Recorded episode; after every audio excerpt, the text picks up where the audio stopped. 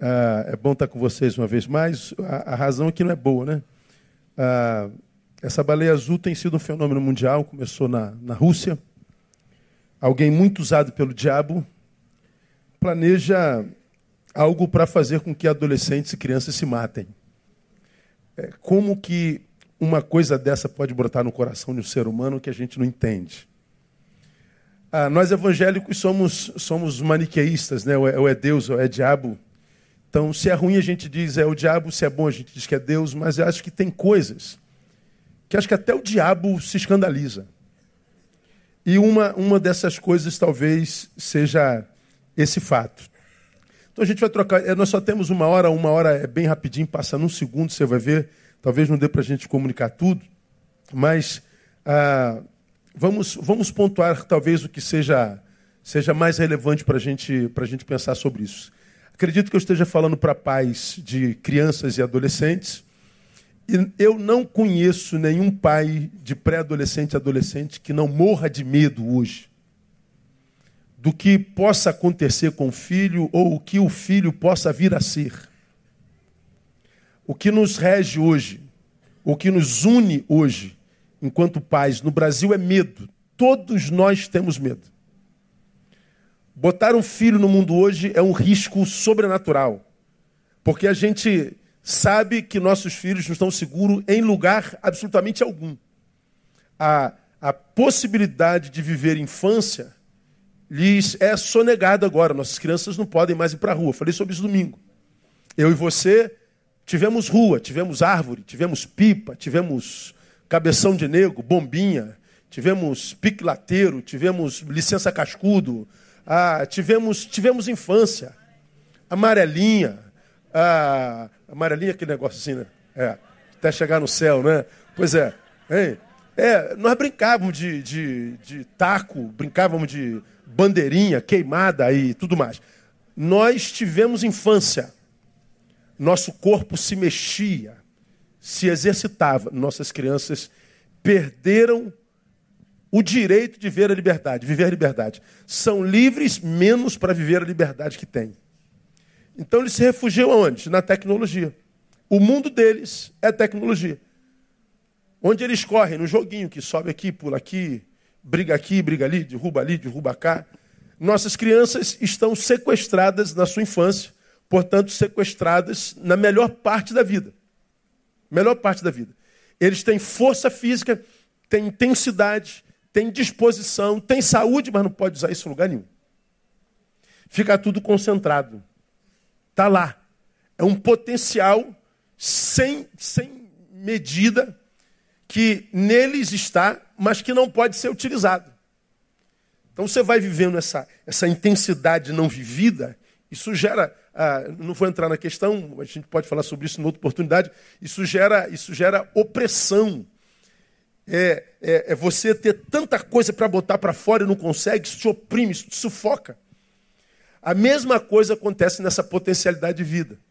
Ah, se você vai, vai sendo bombardeado por problemas, adversidades, amarguras, iras, ódios, traição, medo, você vai se empanturrando dessas sensações humanas mais horríveis e adoecedoras, se você não botar para fora, se você não viver uma terapia, se você não, não, não, não é, descarregar isso em algum lugar, isso vai te empanturrando. Daqui a pouco você está deprimido, você está depressivo, você está querendo morrer, você está doente, você perde sabor pela vida, porque você vira um lixão emocional, você vira um lixão não tratado, você vira um lixão. Não tem como viver vida de qualidade se você é um lixão de sentimentos, de afetos não tratados ou adoecidos. Bom, a criança talvez ainda não tenha tantos afetos adoecidos, embora já tenha alguns, mas ele tem energia não vivida, energia não compartilhada. Ele tem energia querendo, querendo sair, querendo, querendo ser compartilhado, mas ele não pode. Ele tem que viver dentro daquele apartamentozinho, dentro daquele quintalzinho teu, porque nem na escola eles podem ir mais para o quintal, porque a bala perdida pega.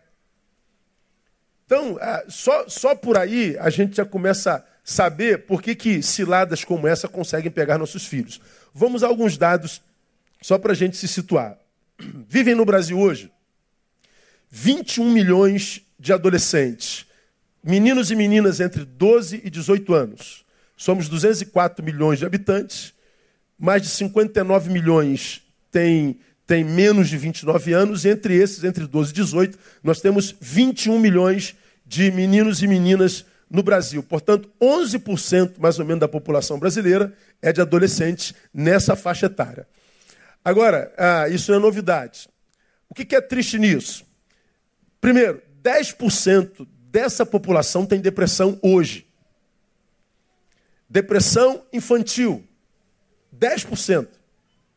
Então são ah, 21 milhões, 2 milhões e 100 mil crianças entre 12 e 18 anos do Brasil têm depressão.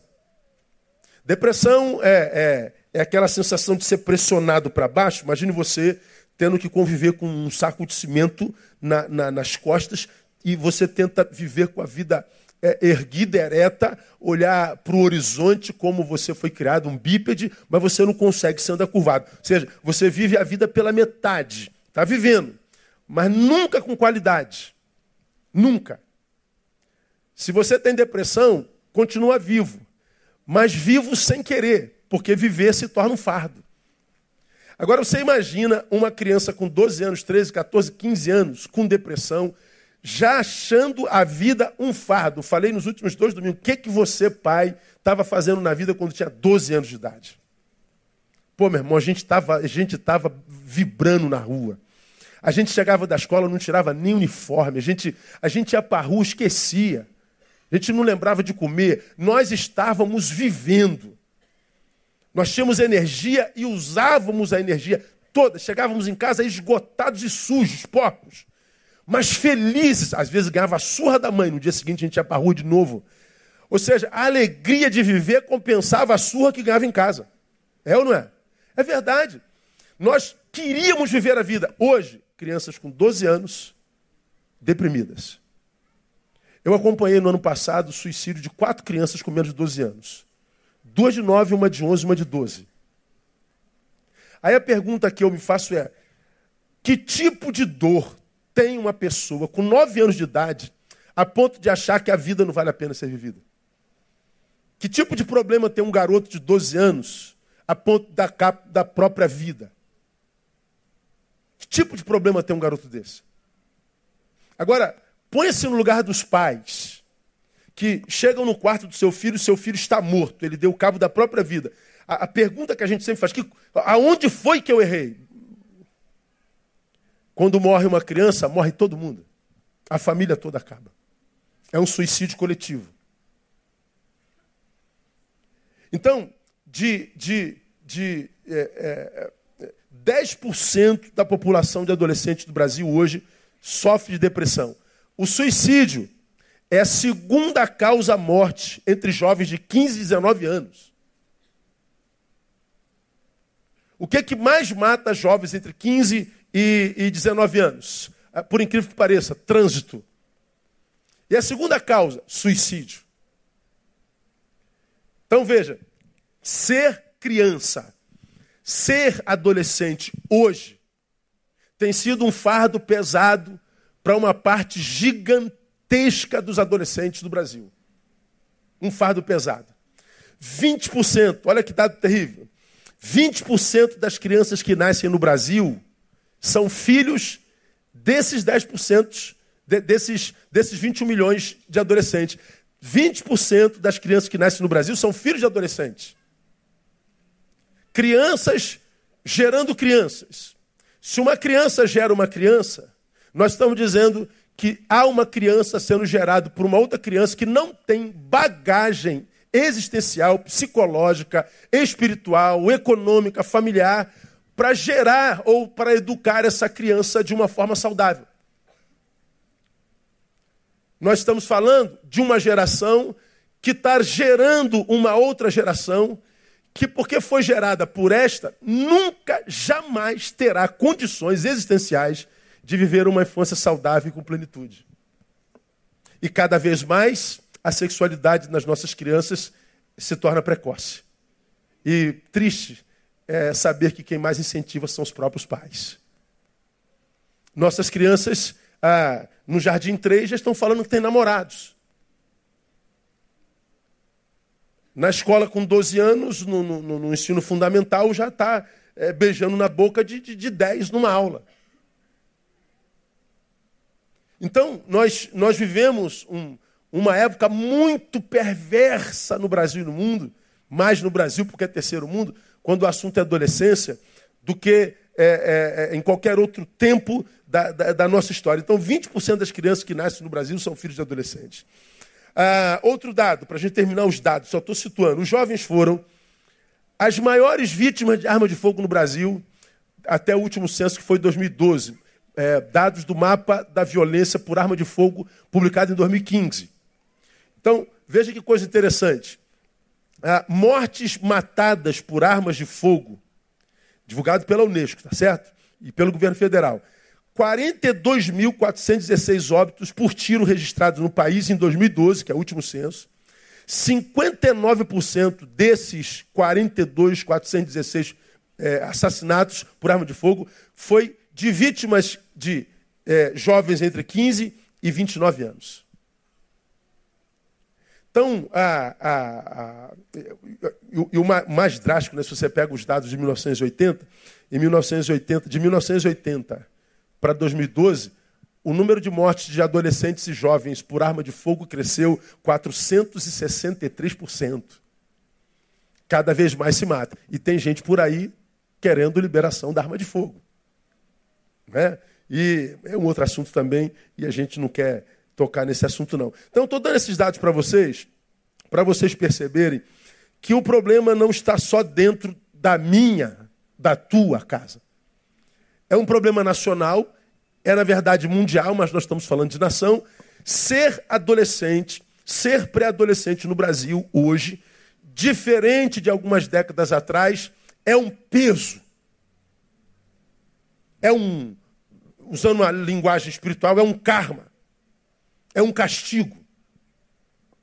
Aí a pergunta que um pai me fez quando soube que a sua filha estava envolvida com, com, com baleia azul, ela chegou a desenhar a baleia no, no, no braço e é, antes disso ela já se autoflagelava, ela se cortava e o pai não sabia, ela fazia isso há dois anos. Dois anos. Uma criança com 11 anos de idade que só usa blusa de manga comprida. Uma criança de 11 anos de idade que tem o seu quarto e que diz aos pais que tem que respeitar a sua privacidade, e os pais acreditam nisso. Não entra no quarto da criança de 11 anos porque querem respeitar a privacidade de um ser que nem sabe o que é ainda. Pois bem, a filha está se cortando há dois anos, dois anos, e só foi descobrir que tinha uma baleia no braço porque sangrou e sujou a camisa. Ou seja, os problemas acontecendo dentro da nossa casa e a gente não está percebendo. Então, o problema não pode ser só os adolescentes. Por isso que a gente tem que pensar sobre essa, essa nossa realidade. Bom, para a gente conhecer um pouquinho o famigerado Baleia Azul. Baleia Azul é um jogo, é viral. Tomou o mundo todo. Chegou em todos os continentes. Como que a criança entra nesse negócio? Por convite. Ele não chega lá e se inscreve. Um convite chega na sua caixa. Portanto, alguém o indica para o legislador. Existe alguém por trás da tela que recebe a indicação desse menino ou dessa menina e ele manda um convite. Agora, a dúvida é quem é que faz a indicação? Como é que eles sabem que aquela pessoa, aquela criança, para quem eles mandam o convite, está tão vulnerável? Porque eles não mandam para qualquer um. Eles não mandam para o adolescente que está saudável, cuja família está unida, cuja família é una. Parece que eles sabem qual a vítima potencial. E o convite chega e o menino se inscreve. Quando ele se inscreve, começa o diálogo. Lembra? Essa criança pode estar deprimida, pai e mãe não sabem. Essa criança pode estar com a estima lá embaixo, rastejante, pai e mãe não sabem. Essa criança, ela pode estar no nível mais alto de depressão e de cansaço da vida. Pai e mãe não sabem, pais estão ocupados com algumas coisas mais importantes das suas próprias vidas. Pois bem, esse menino, ele vive um vazio existencial sem precedente, lembra? Ele tem tensões, poder, atividade, saúde, capacidade de fazer tanta coisa e não faz nada. Então está tudo ali enquanto opressão. Está tudo ali é, é, é, sublimado. Então ele está ali com fomes existenciais gigantes e ele nem sabe que é fome. com tanto potencial para realizar, mas não realizando nada. Então é potencial não desenvolvido. Isso gera angústia. E ele vê a oportunidade de participar de um jogo maneiro.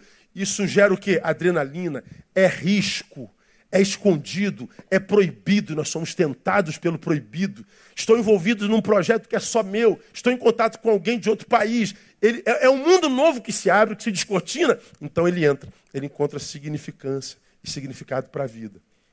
Ele se inscreve, então ele tem que cumprir 50 tarefas até chegar a de número 50, que é o suicídio. Deixa eu mostrar para vocês que tarefas são essas, bem rapidinho. Coloca aí, panel. Botar uma a uma. Olha, olha as tarefas que eles passam para os nossos filhos. Com uma faca, escrever a sigla F57 na palma da mão e em seguida enviar uma foto para o curador. Ou seja, ele tem que cortar, fazer o F57, tem que tirar foto e mandar para o legislador, para o curador. Todas as tarefas que são desenvolvidas são enviadas para o legislador. A segunda, assistir filmes de terror e psicodélicos às 4h20 da manhã, mas não pode ser qualquer filme. O curador te indicará. Lembrando que ele fará perguntas sobre as cenas, pois ele quer saber se você realmente assistiu. Então, quais os filmes que você tem que ouvir? É aqueles de terror, ou seja, que, que, que faz com que a tua adrenalina é, é, é, é suba ao, ao clímax máximo, que faz com que o medo seja além da conta, ou filmes psicodélicos, aqueles com, as músicas bem, bem fortes que, que vão abalar a estrutura da, do teu sistema nervoso, que podem te levar até para uma nova dimensão, pode te, te fazer pirar como um drogado, que, que drogatizam. Veja a terceira. Cortar seu braço com uma faca, três cortes grandes, mas é preciso ser sobre as veias e não precisa ser muito profundo. Envia a foto para o curador e, e seguirá para o próximo nível. Quatro. Desenhar uma baleia azul e enviar a foto para o curador. Bom, dizem que aqui, nesse quarto, é que as crianças começam a querer desejar sair. Porque quando são três cortezinhos, a dor é uma. Mas quando é a baleia, é por mais tempo. A dor faz com que eles comecem a refletir. Dizem que é aqui, mas não há dados mensuráveis sobre isso. Vamos ao quinto. Se você está pronto para se tornar uma baleia, escreva sim em sua perna. Se não, corte-se muitas vezes, castigue-se. Lembre, eu sou alguém que sei que tenho potencial, é, ou seja, que sei não, tenho potencial para desenvolver tanta coisa na minha vida, mas ainda assim eu não desenvolvo nada, eu sou inútil. Não há nada na minha história, minha curta história, que da qual eu me orgulhe. Não há nada construído por mim que justifique a minha permanência. Eu não sei o que quero ser. A, a, a realidade do meu presente não me dá base para que eu possa sonhar com o futuro. Lembra, esse garoto, nessa altura, já está cansado da vida. Ele é um mundo inexplorado que a, a, nós de casa provavelmente não conheçamos, porque o diálogo tem acabado entre as famílias. Né? A gente vai chegar lá na, na, na família já já. Ah, o cara tecla assim, vamos para o 5, para o 6. Tarefa secreta, o curador sempre muda o sexto desafio baseado no perfil do jogador. Ou seja, no quinto, ele estabelece um perfil do sujeito e ele está vendo a disposição do cara continuar, se há receio, se ele está pensando sair. Então, do, do, que ele percebe no jogador, ele passa a sexta tarefa. Vamos para a sétima. Em sua rede social, escreva hashtag IamWally. No seu status do não sei o que, rede social russa, ou no Facebook, o texto quer dizer eu sou uma baleia. Agora, olha que coisa interessante. A rede é mundial. Quando ele fala eu sou uma baleia, eu quero que você se atente para o eu sou. Isso é identidade. Ele tem o que a psicologia chama de senso de pertença. Eu agora pertenço. Eu sou parte de uma tribo. Eu existo. Eu sou alguém em algum lugar. Eu estou linkado com o mundo com um grupo de gente comum. Achei o meu lugar. Por que, que ele se sente agora? Porque ele é, se percebe? Porque no lugar onde ele esteve, provavelmente ele não sentia parte. Ele era um alienígena. Vamos continuar, a gente tem pouco tempo. Ele te dará uma missão baseada no seu maior medo. Ele quer fazer você superar esse medo. Olha só. Você que é membro dessa igreja já, já aprendeu o que é medo. O que é medo? Fé na derrota. Medo é aquilo que, quando estou diante de desafio, eu não encaro, porque eu sei que se encarar, eu perco. Fé na derrota. O corajoso, ele não sabe se vai ganhar. Ele encara porque ele tem fé na vitória. Então, mesmo que eu perca, eu vou encarar porque eu posso vencer. Acaba vencendo. O medo não, o medo paralisa. Quem tenta e fracassa não pode ser chamado de fracassado porque tentou. O verdadeiro fracassado é aquele que, com medo do fracasso, nem tenta. Então, o menino, ele não, não, não, cai na vida porque ele não tem estímulo geralmente em casa, ele não tem estímulo de área nenhuma, mas aqui ele agora se sente pertencente, ele faz parte de, eu existo. Isso já mexe com a estima do sujeito.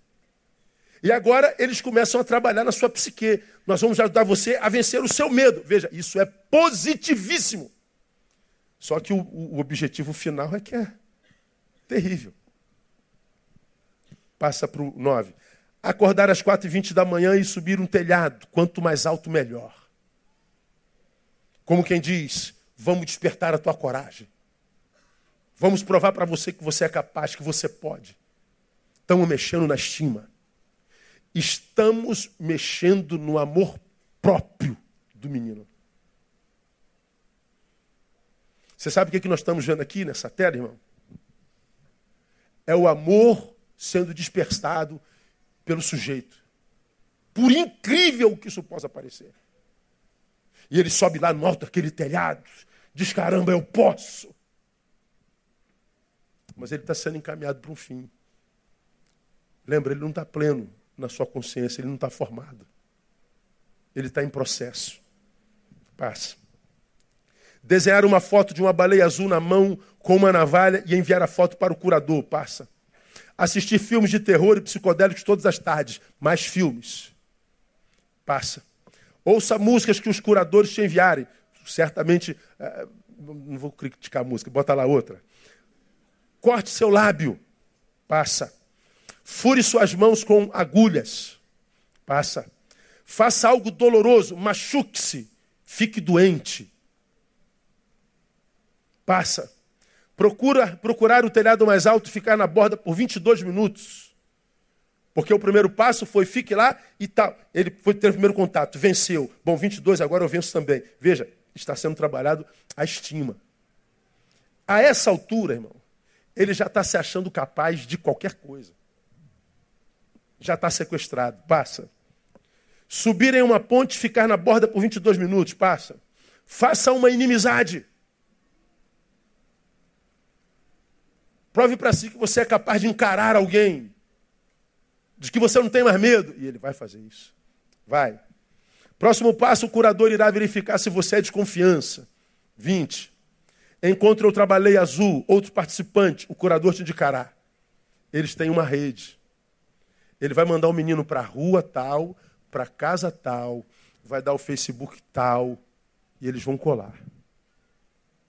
Você ouviu aqui falar, falamos alguns meses atrás, no início do ano, no final do ano passado, quando foi descoberto no Brasil uma rede de Facebook onde as crianças se suicidar, se inscreviam para marcar a data do suicídio. Era uma rede onde o sujeito se inscreve e eles vão se estimulando. Bom, agora é uma rede muito mais específica. Ela é secreta. Passa. Se pendurar mais uma vez em um telhado alto, mas desta vez precisa fazer algo radical. Ah, eu salvei algumas fotos que eu não vou passar porque são pesadas demais. Mas se você jogar no Google, aí é problema seu, você vai ver que já existem centenas de fotos de adolescentes e jovens em altos de prédios. É assustador. Passa. Missão secreta, baseada no perfil do jogador, cada um recebe uma missão diferente. Passa. Reunião com uma baleia azul que o curador indicará. Passa. O curador indicará a data da sua morte e você aceitará. Passa. Acordar às 4h20, ir a uma estrada de ferro. Passa. Não falar com ninguém o dia todo. Passa. Fazer um voto que você é realmente uma baleia azul. Passa. Todos os dias você deve acordar às 4h20 da manhã, assistir a vídeo de terror, ouvir música. Veja, começou uma vez, agora toda tarde, agora todo dia. Eles enviam fazer um corte em seu corpo por dia, falar com uma baleia durante o intervalo de desafios entre 28 e 49. Passa. A partir deste ponto, o curador fará você repetir todas as missões que foram realizadas até aqui, e na missão 50 será tirar a própria vida. Estes são os desafios do jogo Baleia Azul. É disso aqui que a gente está falando. Isso se chama, irmãos, doutrinamento. Se você, por exemplo, jogar no Google como é que se forma, por exemplo, um soldado jihadista, os homens bombas, eles são doutrinados desde garotinhos. Aquilo passa a ser a sua verdade. Lembra que esse menino vive uma vida que ele julga sem sentido. Ele é um estorvo para o pai. Ele é um filho que não dá orgulho para o pai. Ele é uma menina que não merece viver. Ela é um, um, um ser que não tem sentido para existir. Ela é um equívoco da natureza. Por várias razões, ela se enxerga assim. Quando ela ganha estima, ela ganha estima para se livrar disso que é um estorvo no mundo. Ela se mata acreditando piamente que está fazendo um bem, quem sabe para os pais, para os avós, para o mundo.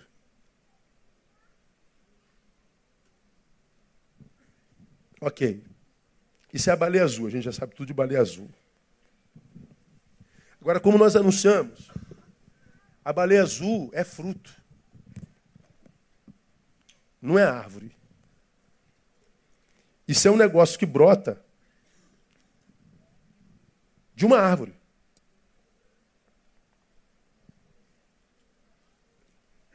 Que árvore é essa? Há um texto na Bíblia que todos nós conhecemos muito bem, que vem de, de Eclesiastes capítulo 12, versículo 1, que diz assim: Lembra-te do teu Criador quando? Das, da, nos dias da tua? Antes que venham os maus dias, dos quais venha, dos quais dirás, não tenho neles contentamento, prazer neles. Então veja o que o texto está dizendo. O Criador é alguém de quem a gente deve se lembrar na juventude. Por quê? Porque dias maus vão chegar na história de qualquer um. E por que, que eu tenho que lembrar do Criador na juventude? Porque quando o dia mal chegar, quem me livra do dia mal é o Criador. Como quem diz, não há como vencer a maldade do dia se eu não tiver pleno. Falei disso domingo passado. Nós vivemos numa sociedade, a tal da pós-modernidade, que é a época mais hipócrita de todo, toda a história da humanidade. Onde nada do que os nossos olhos veem são críveis. Não podemos acreditar em nada do que os nossos olhos veem. Tudo mentira. É a geração mais bonita da história, a mais suicida, a mais deprimida, a mais homicida, a mais corrupta a mais é, ferrada na família. Todos os índices piores que uma sociedade pode ter, a sociedade tem na pós-modernidade. Mas é a geração mais bonita, mais sarada, mais maquiada, mais, aspas, vencedora, mais bem-sucedida. Só que os frutos dessa árvore linda que os nossos olhos veem não tem nada a ver com o que os nossos olhos veem. Essa sociedade carnificada é uma sociedade que botou Deus para fora dela. Não queremos mais saber de Deus. E nós respeitamos isso. Quero que você saiba que você que não acredita em nada, que nós respeitamos e não estamos aqui nem tentando converter você. Ah, você faz o que você quiser com a sua vida. Agora, essa sociedade pós-moderna que bota Deus para fora, que exalta o ateísmo, soa intelectual, é a sociedade que abriu mão da dimensão transcendental da própria existência.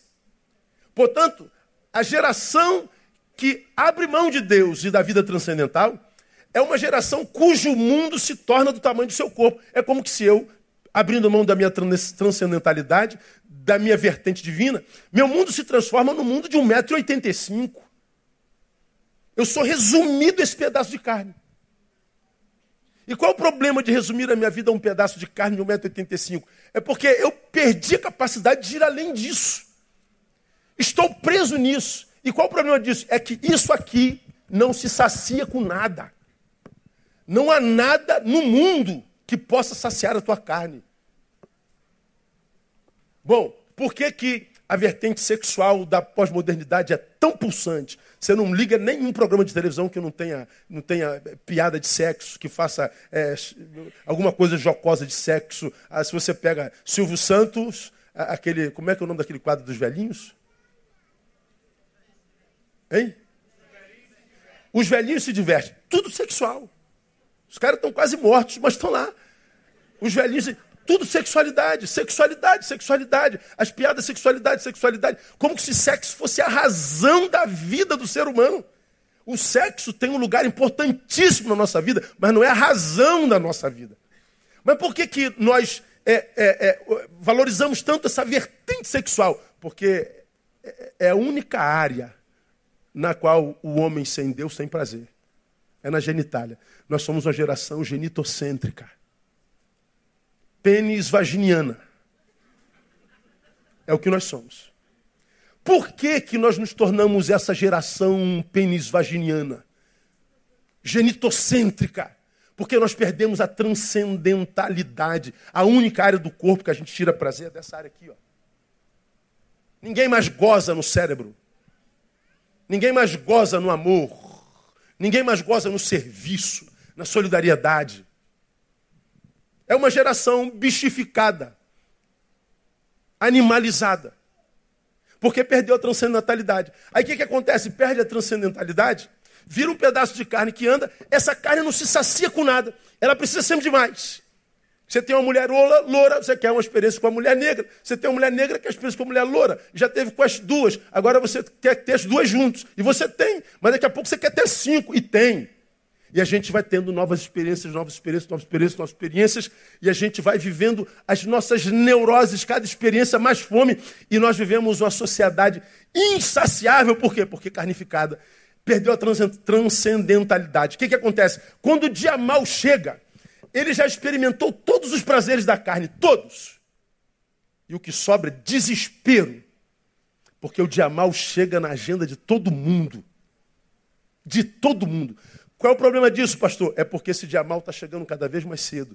Crianças com 12 anos estão dizendo: os meus dias já são insuportáveis. Por que, que são insuportáveis? Porque já é nova geração, filha daquela gente de 2 Timóteo capítulo 3, que a Bíblia diz que nasceria sem afeição natural. Ou seja, na natureza não haveria mais afeição. A afeição, o afeto, o amor seria um aprendizado. E para se aprender de amor só se for na família. A família está desbaratada. Então nós temos uma geração que, por causa do gene, se torna incapaz de viver transcendentalidade. A gente acha que espiritualidade é bobagem. O que, que acontece? Excluímos Deus, botamos Deus para fora da nossa vida. Ok. Agora, me permita citar uma, uma experiência de um pai aqui na nossa igreja. Ele entra no gabinete para falar do filho. E uma frase me chamou a atenção. Ele diz: Meu filho só me dá desgosto. Eu só tenho desgosto com meu filho. E ele foi falando do filho, do filho, do filho, do filho, do filho, do filho, do filho, do filho. Vamos ser honestos. Filhos dão desgosto? Sim ou, sim ou não? Dão. Filhos dão desgosto. Agora, se filhos dão desgosto, quem são as maiores vítimas desse desgosto dos filhos? Quem são? Os pais. Claro que são os pais. Se o filho dá desgosto, o pai que sofre, não tem jeito. Agora, pensem comigo. Quando esses filhos que dão desgostos são vítimas, Eles são vítimas de quem? Dos pais. Por que, que um filho dá desgosto? Provavelmente porque ele foi primeiro vitimizado pelos pais.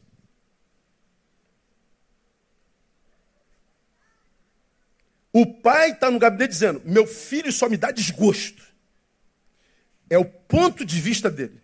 Agora, por que, que esse menino aqui tem tanto prazer em dar desgosto ao pai? Por que, que esse menino que tem prazer em dar desgosto ao pai nasceu nele? Provavelmente, esse menino que vitimiza ao pai foi primeiro pelo pai vitimizado por ele. A regra é quase sem exceção. O pai fala assim: Pastor, eu dei tudo que esse menino queria. Fiz todas as suas vontades. Nunca agredi esse menino uma vez na minha vida. Chama esse menino aqui no gabinete, diga que eu já bati nele alguma vez. Diga que eu já agredi ele alguma vez. Pois é, nós pais achamos que só vitimizamos nossos filhos com agressões físicas. Nós achamos que os nossos filhos são nossas vítimas só quando nós geramos dor no corpo. Nós achamos que porque nunca agredimos o corpo, nunca marcamos o corpo, nunca lanhamos o corpo, nós não, não, não, não, não, não, não agredimos nossos filhos. Eu quero mostrar para vocês nessa noite, precisa ser rápido, que eu tenho 10 slides para mostrar ainda no final, sobre suicídio, que, que eu acho que é importante para a gente aprender. Como é que nós, pais, podemos agredir nossos filhos hoje? Vou mostrar duas agressões. A primeira, eu vou chamar de agressão espiritual. Nós fazemos nossos filhos vítimas espirituais. Não é agora o slide, não, só depois. Vítimas espirituais. Por quê? Presta atenção, varão. O pai é o primeiro modelo que os filhos têm de Deus. Estamos falando que um, um ser humano sem transcendentalidade, um ser humano sem a vertente divina, sem a capacidade de ir além desse corpo, sem a capacidade de sair daqui um pouquinho para respirar, de sair dessa dimensão insaciável para respirar novos ares, ele é um ser incompleto e incapaz de viver plenitude. Agora, como é que esse menino, qual é o caminho pelo qual essas crianças vão conhecer Deus, vão conhecer é, é, o divino, vão ter acesso à sua transcendentalidade a partir do pai, porque os pais são os primeiros modelos de Deus que eles têm no mundo. Nossos filhos são filhos que têm essa dimensão espiritual. E o primeiro lugar para se achar esse Deus é na figura do pai, principalmente. Vocês me viram falar aqui alguns anos atrás, alguns meses atrás. Eu tenho, tenho 50, caminhando para 51 em agosto. Me converti aos 16 anos. E por que, que eu me converti? Fui criado na igreja? Não. Por causa da relação do meu pai com Deus. Eu disse aqui, ó, eu me apaixonei pelo Deus de meu pai. Eu via meu pai, que, oriundo de classe média, tive tudo, tive minha moto aos 17 anos de idade, entrei na Brigada Paraquedista aos 17 anos de idade, tive uma vida confortável a vida inteira. Pude estudar com tranquilidade, meu pai pagou minha, minha, minha, minha, minha, vida estudantil. Eu não tenho do que reclamar em tempo algum da minha vida. Mas o que mais me fascinava no meu pai? A reverência com que ele lidava com o divino. Eu não via o Deus do meu pai. Eu não entendia muito a relação do meu, meu pai com Deus, com a igreja, embora eu na igreja. Eu via a devoção do meu pai. E eu falei, meu Deus, esse Deus de meu pai faz um bem tão grande ao meu pai que eu quero conhecer o Deus do meu pai. A, a minha primeira referência de Deus foi meu pai. A minha primeira. Não foi a igreja, não foi o sermão do pastor, não foi a vida dos crentes. Olhar para crente hoje a gente vira teu. Eu me apaixonei pelo Deus de meu pai. Pelo que Deus gerou na vida do meu pai. Como nós estamos hoje, é, pais de filhos que são também filhos de uma geração materialista e hedonista. Para os nossos filhos, o que vale é o que eles veem, não é o que eles ouvem. Daí você vê o valor que eles dão à aparência, a ter um estilo E a gente olha, nós velhos, meu filho, que cabelo é esse? Meu Deus do céu, que roupa maldita é essa, meu filho? Mas é a roupa da tribo com a qual ele se identificou. Minha filha, com 15 anos, botou dread. E quem conhece minha filha, o cabelo liso. Toda mulher sonha com o cabelo da Thaís. E Thaís botando dread na cabeça. Tu imagina minha mulher, minha a mãe, Thaís, nunca na minha vida você vai botar, só debaixo do meu cadáver. Ó, tu vai morrer, que ela vai botar. A Zinha criou, cresceu, voa, não tem jeito. Cabelo liso. Qual era a crise da Thaís? Botava aquelas presilhas assim de cabelo, aí escorrendo assim, ó. Pô, mãe, a presilha não fica no meu cabelo, escorre. E a Thaís estraga o cabelo todinho, bota dread. Thaís vai fazer biologia, vive no mato, vive na praia, vive em cachoeira. Só falta fumar maconha agora para ficar tudo perfeito.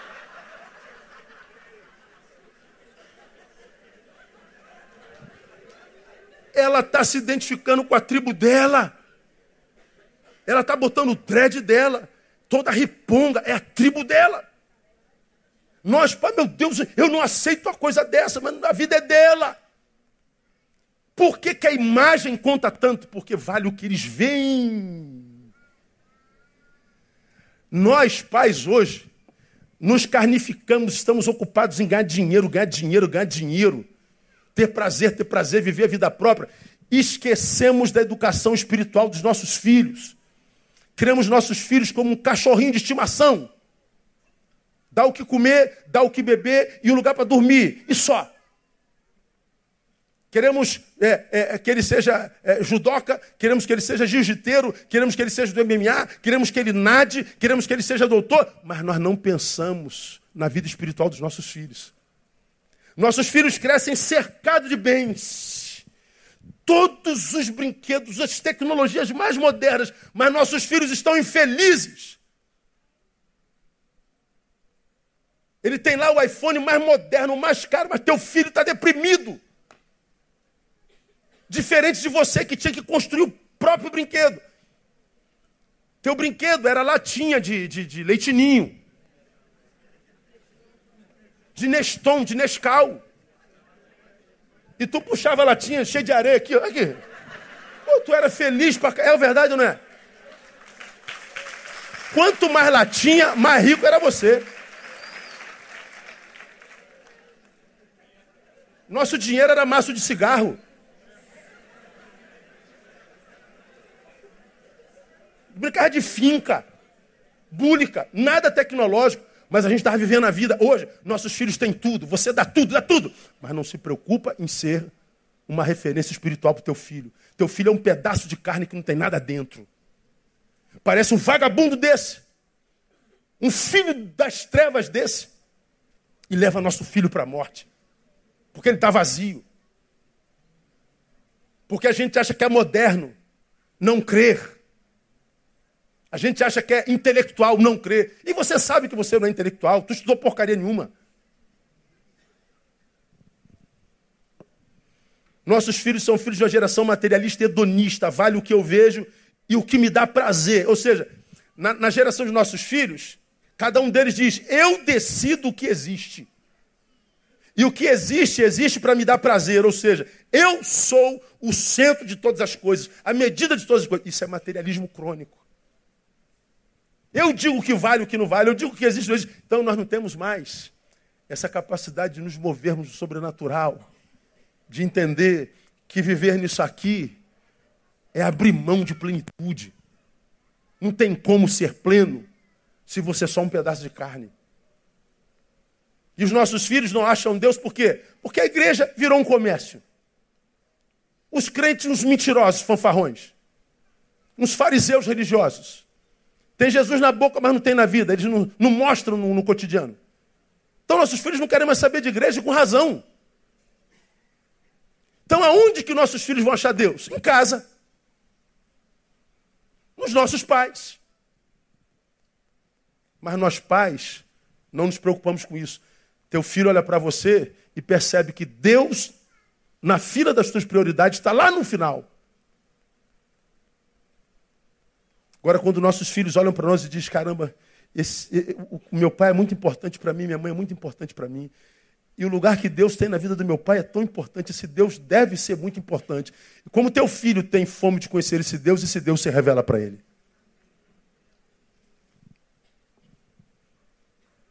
Filhos de uma geração começa a ter muita dificuldade de.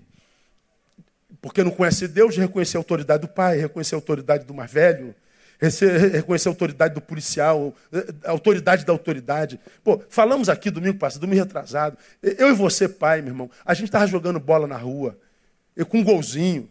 Passava o velhinho, o que, que a gente faria? Fala, fala a verdade. Para a bola aí, irmão. A velhinha está passando. Passou o velho, para a bola. E se a velha demorasse, pastor? A gente sentava e esperava a velha passar. Hoje eles dão bolada na velha. Bora, velha. Eles chamam a velha de você, pô. Pô, você não vai demorar ainda? De você, cara. Ela tem 80 anos, cara. Tem, tem idade para ser tua bisavó, moleque. Mas esse negócio de respeito é bobagem. A pós-modernidade acabou com isso. Você chegava palavrão perto de uma mulher, o que, que você fazia? Desculpa aí, senhora, não vi a senhora aí. Hoje os idiotas bebem dois copinhos de cerveja, fica bêbado e começa a falar palavrão dentro do restaurante cheio de mãe de família lá. Não tem parâmetro, não tem limite nenhum, não tem respeito mais nenhum. Porque quem não respeita a Deus vai respeitar o que mais? Agora, por que, que eles não têm? Porque eles não têm representatividade divina em casa. Os pais acham que os filhos são bichinhos de estimação. Dá de comer, de beber, de dormir, nosso papel está cumprido. Não, Deus nos fez a sua imagem e semelhança. Uma criança plena, na sua dimensão biopsíquica espiritual, dificilmente cai numa esparrela dessa. Ele pode ter sua crise na área biológica, na crise psíquica, ele pode ter sua crise na, na dimensão espiritual, mas se uma está mal, tem duas que segura, se, se uma está mal, outra segura. A gente vai equilibrando, a gente segura dali, uma, é um tripé existencial. Agora, nossos filhos não tem sustentação existencial. Não tem sustentação nenhuma. Falei aqui também, você estava aqui no domingo quando eu preguei sobre isso. Eu e você somos da geração de todo mundo tinha apelido. Todo mundo tinha apelido. Hoje tu bota apelido é bullying. Mãe, me chamaram de neguinho na escola. O pai vai igual um bicho lá. Chamaram meu filho de neguinho. Teu filho é o quê? Ô, negão, o que, que teu filho é? Neguinho. Quando crescer vai ser negão, igual você. Pai, me chamaram de gordo. Me chamaram de balofo. E o que, que você é? Todo mundo tinha apelido. Hoje é bullying. Nossos filhos não aguentam apelido. Nossos filhos não aguentam não. Não tem resistência ao antagônico, não tem resistência ao contraditório. São levados facilmente. Cadê a consistência psíquica? Cadê, cadê o conteúdo? Cadê o, o, o, o Como é que tem dentro do, do osso? Cadê o tutano da alma? Não tem. Qual dimensão que falta? É divina. O problema é que nossos pais, nossos pais, são a primeira referência de Deus que nossos filhos têm. Portanto, a melhor maneira de alcançarmos os filhos é materializando Deus em nós. Então, a pergunta que eu faço a vocês, pais, principalmente a você, pai: qual Deus teu filho acha na tua vida?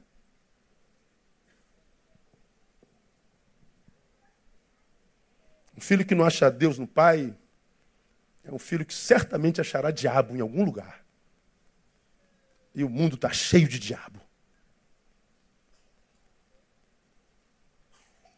Então nós tornamos nossos filhos vítimas espirituais, mas também, já estamos caminhando no final, temos 10 minutos, vítimas existenciais e vítimas sociológicas. Nunca encostamos as mãos neles, mas fazemos deles vítimas existenciais e sociológicas. Por quê? Porque é, Existem três maneiras de educarmos nossos filhos.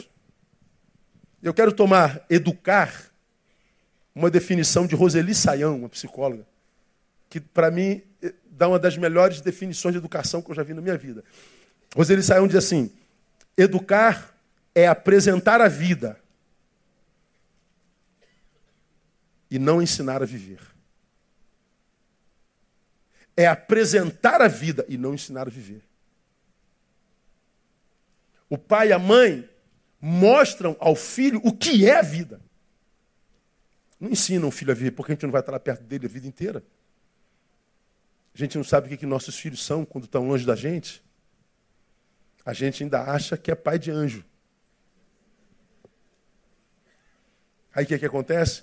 Quando você, pai, fazia besteira na escola, e a escola te disciplinava e te mandava para casa. E se você chegasse em casa com a disciplina da escola, o que, que acontecia em casa? Ganhava outra surra. Hoje teu filho chega disciplinado na escola, o que, que você faz? Vai na escola e quebra o pau. Os mais velhos que eu são de um tempo que na escola o professor usava palmatória. Tinha autoridade para bater. Eu não peguei isso, louvado seja o nome do Senhor. Mas houve um tempo que os professores usavam, tinham autoridade. Na minha época, eles eram reverenciados. Eles eram autoridade máxima. Eles falavam, nós baixávamos a cabeça. Hoje, nossos professores estão apanhando na sala de aula. Compartilhei com vocês aqui da nossa igreja no final do ano passado, fui na formatura de uma ovelha nossa lá no Ribalta, Estácio de Sá. Várias turmas, várias disciplinas se formando. Chamou formandos de pedagogia. Um formando. Ninguém mais quer ser professor.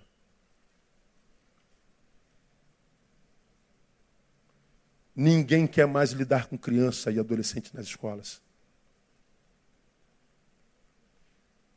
E esses adolescentes com os quais ninguém quer lidar estão sendo deformados onde? São vítimas de quem? Porque existe três formas de ensinar.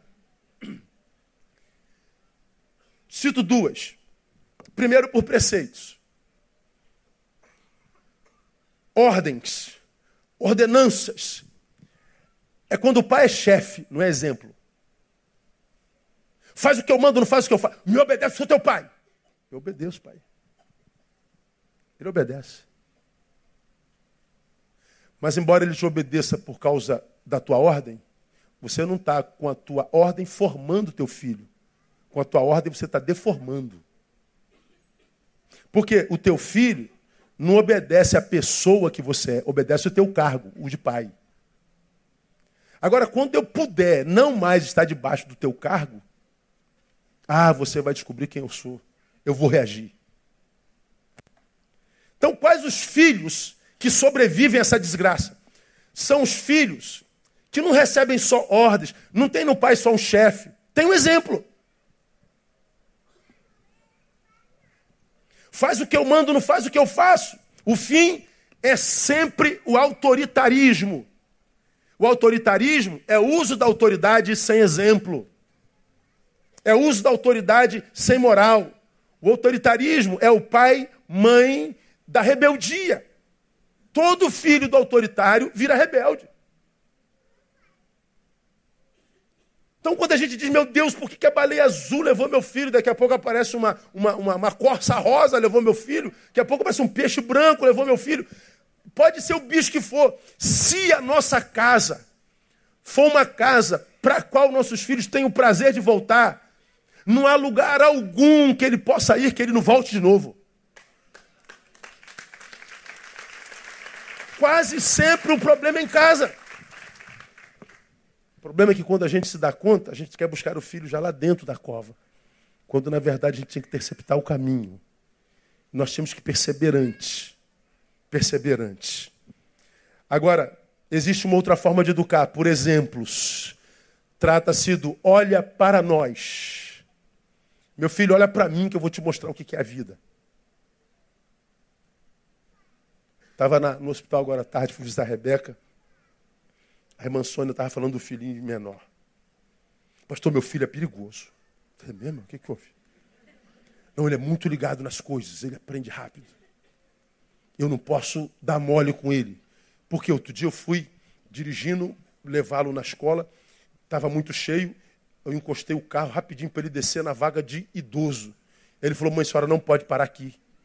Não, meu filho, é rapidinho, você está descendo. Não, eu não vou descer, a senhora não pode parar aqui. Pode... Meu filho, dorme. Não, aqui não pode, só não pode parar aqui. Meu pastor, eu tive que sair dali porque ele não deixou parar. Não, seu filho não é perigoso, perigosa é a senhora.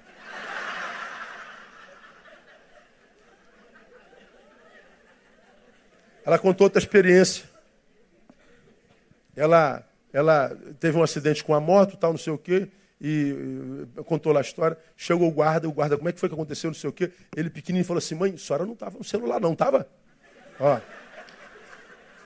Quase que ela está amarrada em nome de Jesus. Quer, quer, quer estragar meu filme, pô? Ele é todo corretinho. Mas por que ele é corretinho? Os pais são corretinhos. Os pais dão exemplo. Nossos filhos aprendem com os olhos, ouvem com os olhos. Eles acreditam no que veem. Então você que é pai de, de criança pequena, de recém-nascido, não pense que o teu filho, o dessa geração, vai ouvir o que você diz, ele vai ver o que você vive. E se ele não tiver exemplo em casa, teu discurso será vão.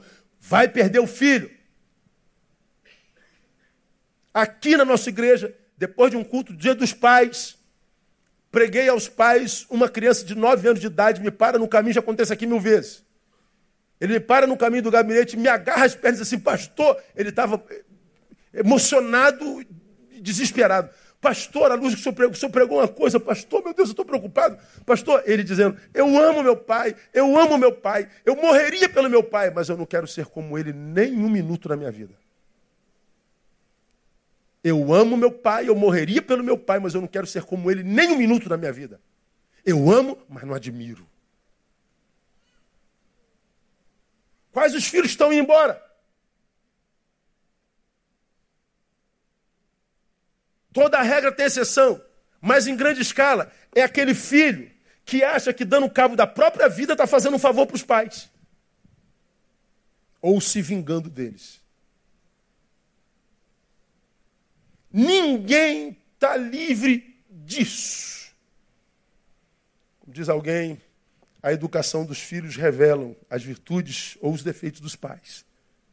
Como nós estamos aqui, domingo passado foi o Dia Nacional da Educação, nós estamos Emmanuel Emmanuel Kant. O homem não é nada além daquilo que a educação faz dele. O homem não é nada além daquilo que a educação faz dele. Então, meu irmão, o lugar de educar nossos filhos é em casa. Não transfira a educação do seu filho para a escola. A escola escolariza.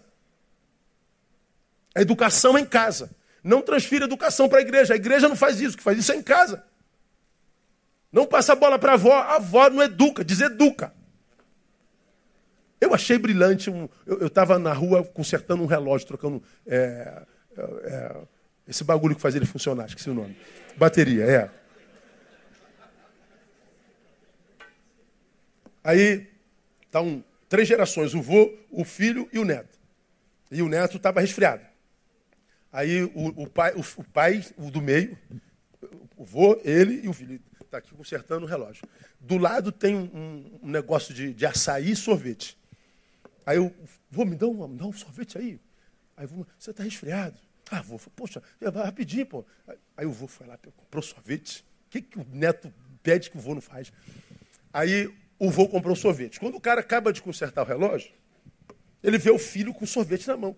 Pô, pai, só deu sorvete para ele, que não sei o quê. Pô, assim, assim, assim, assim o senhor não educa meu filho. Ah, eu, eu, eu, não tenho compromisso com a educação do, do meu neto. Quem educa o meu neto é o pai. Eu só dou prazer. Eu vou. Acabou? Quem educa é pai. Então, meu irmão, a única forma de salvar nossos filhos é nos transformando em alguém a quem eles queiram imitar. Diga para o teu filho qual Deus te habita e diga para o teu filho que se ele for igual a você, ele será um homem de bem. Transforme-se em alguém que, quando teu filho pensar, eu vi isso escrito em algum lugar, numa referência de honestidade, de santidade e de equidade, ele se lembre de você. Porque se não for assim, a gente perde nossos filhos. Terminamos. Vai ter as perguntas agora, se for é, possível. Acho que cada um de vocês recebeu um negocinho desse aqui, não recebeu? Alguém não recebeu? Ainda tem? Depois lá vai receber? Então tá, mas vou aproveitar aqui. Pode mandar, pode mandar a molecada entrar. Desafio para os pais, preste atenção. São dez tarefas. É só um desafio. Ah, se os filhos conseguirem sentar perto dos pais, melhor ainda. Se, se não der, tudo bem. Vai, vai entrando. Pais, olhem para cá, deixa seu filho para lá. Ele sabe andar sozinho. Aqui, você vai receber isso aqui, mas eu vou antecipar enquanto eles entram. Combinar um dia de princesa com a sua filha. Ir no cinema em um dia de promoção no início da semana. Três, combinar um dia para saírem todos os filhos juntos. Quatro, passear em um parque. Cinco, visitar um museu. Tem um monte no Rio de Janeiro agora. Pai levar o filho no barbeiro com ele. Um dia de esporte. Fazer uma refeição à mesa. Oh, parece até que é difícil isso, né? Deixar a TV e o celular de lado e fazer uma noite de jogos de tabuleiro. Tirar um dia para conversar sobre os sonhos dos seus filhos. Você sabe quais são os sonhos do seu filho? Quem sabe nessa semana você não descubra, né? Então, painel, solta a música aí agora e daqui a pouco a gente volta.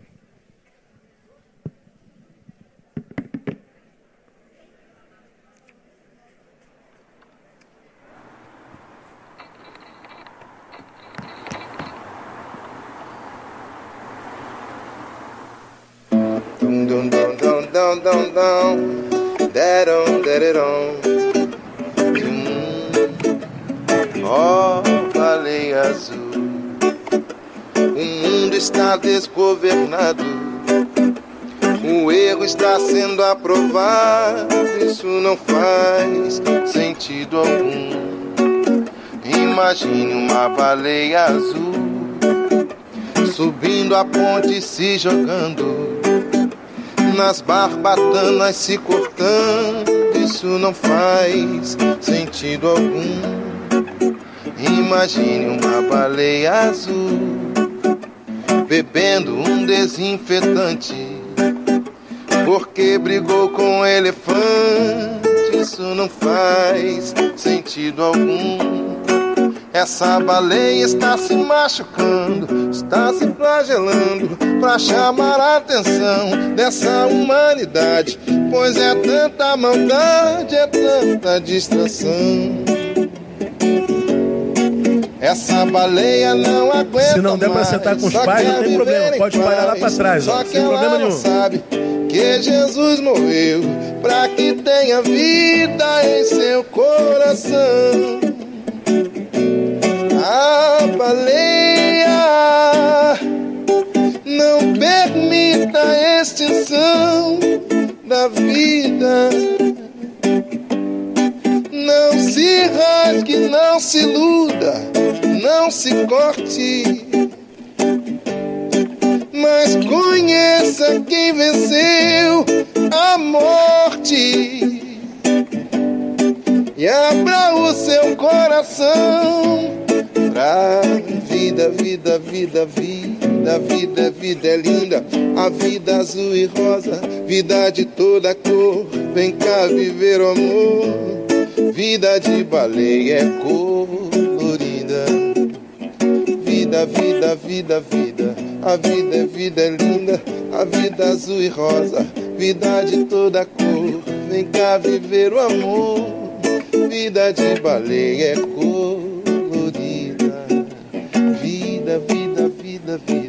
A vida, vida é linda. Azul e rosa. De toda cor. Vem viver o amor vida de baleia é colorida. Dum dum dum dum dum dum darum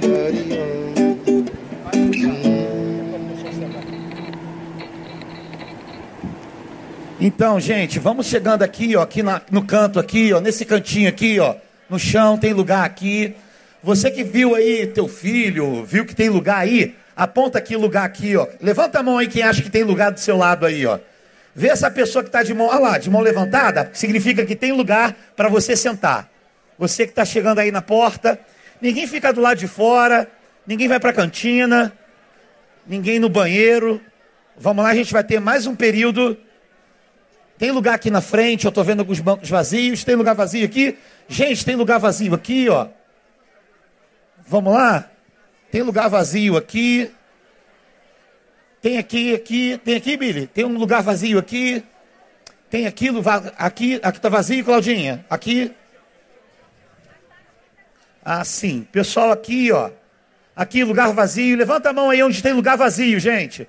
Olha lá, ó, do lado dessa pessoa que está lá atrás, bastante lugar, ó. Galera que vai pro fundo não é para fazer bagunça, hein? Já fica na escola na bagunça, né? Tem lugar pra caramba aqui na lateral aqui, ó, nesse canto aqui. Levanta a mão, pessoal, aqui que tá com lugar vazio aqui, ó. Tá ocupando? Isso, vamos espalhar.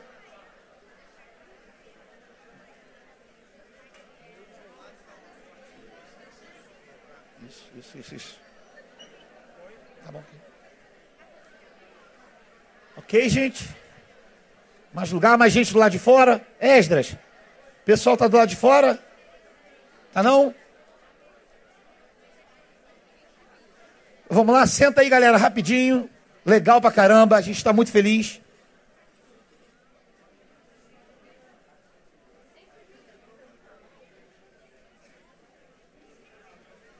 Então, galera, isso aí que legal, hein? Igreja cheia, tanta gente. Tivemos um tempo muito legal lá. Acredito que vocês, pais, estiveram aqui. E vai ser edificante esse momento também. A gente tem aqui a presença agora do pastor Neil junto com Daniel Camaforte. Vamos. A... Pessoal, tem muita gente aí, Felipe. Esdras, tá tudo legal? Galera, tem lugar lá atrás, ó, lá atrás. Lá atrás tem lugar, bastante lugar. Aqui tem 1.400 lugares aqui dentro.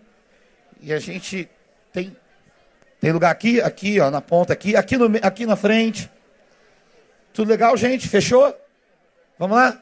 Chamar aqui o pastor Neil, pastor Daniel Camaforte, para a gente, é, antes de mais nada, aproveitar aqui esse momento. O pastor Neil não gosta. Fazer uma selfie aqui com a galera. Vamos lá, galera, fazer uma selfie aqui com a rapaziada? Vem cá, Daniel. Meu telefone, a memória tá cheia. Rápido, um telefone bom. Meu telefone não, não suportou a glória desse lugar. Aqui. Não suportou a glória de tanta gente. Maior concentração de gente bonita por metro quadrado do mundo. Acabou, já, já mexeu, já ninguém quer suicidar, suicidar mais. Vamos lá. Gente, a galera tem que dar um grito, pular, fazer alguma coisa desse tipo. Um, dois, três e. Vamos lá? E eu tô tirei, eu, caramba, eu tirei duas mil fotos no teu telefone. Pode passar para mim. Valeu. Valeu. Meio. vai fazer pergunta? Como é que é? Vamos introduzir, né, o assunto? Manda aí.